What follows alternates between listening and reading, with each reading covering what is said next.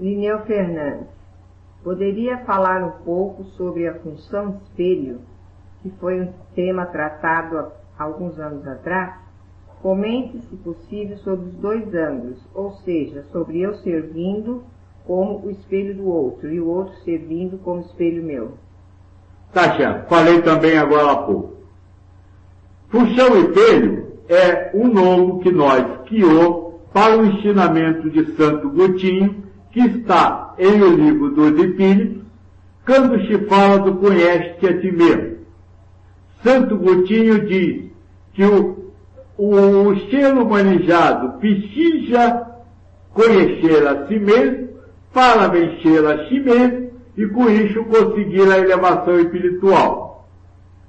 Só que, como ele diz, o ser humano para se conhecer só tem a sua própria mente. E essa é orgulhosa, é vaidosa, é egoísta, é hipócrita, e por isso o que ela fala de você não serve como instrumento para que você se depule, para que você se aproxime de Deus. Então ele orienta que para você poder realmente se conhecer, você precisa ouvir o que o outro tem a dizer sobre você. É o que eu comentei agora há pouco. Quando você diz para uma pessoa que ela é feia, você está dando essa oportunidade à pessoa com a reação da mente de sentir-se magoada por isso, descobrir nela o que lhe faz se sentir magoado. Que verdade foi atingida, que saber foi atingido, que posse não aconteceu.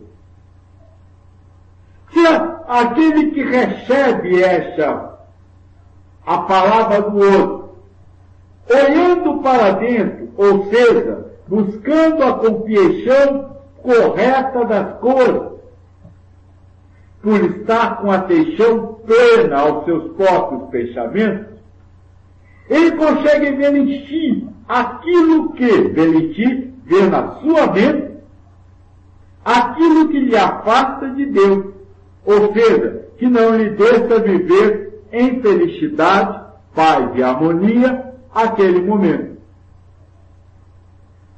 Com isso ele pode se libertar de um conceito que está agindo inconscientemente e viver a, a felicidade que Deus tem prometido.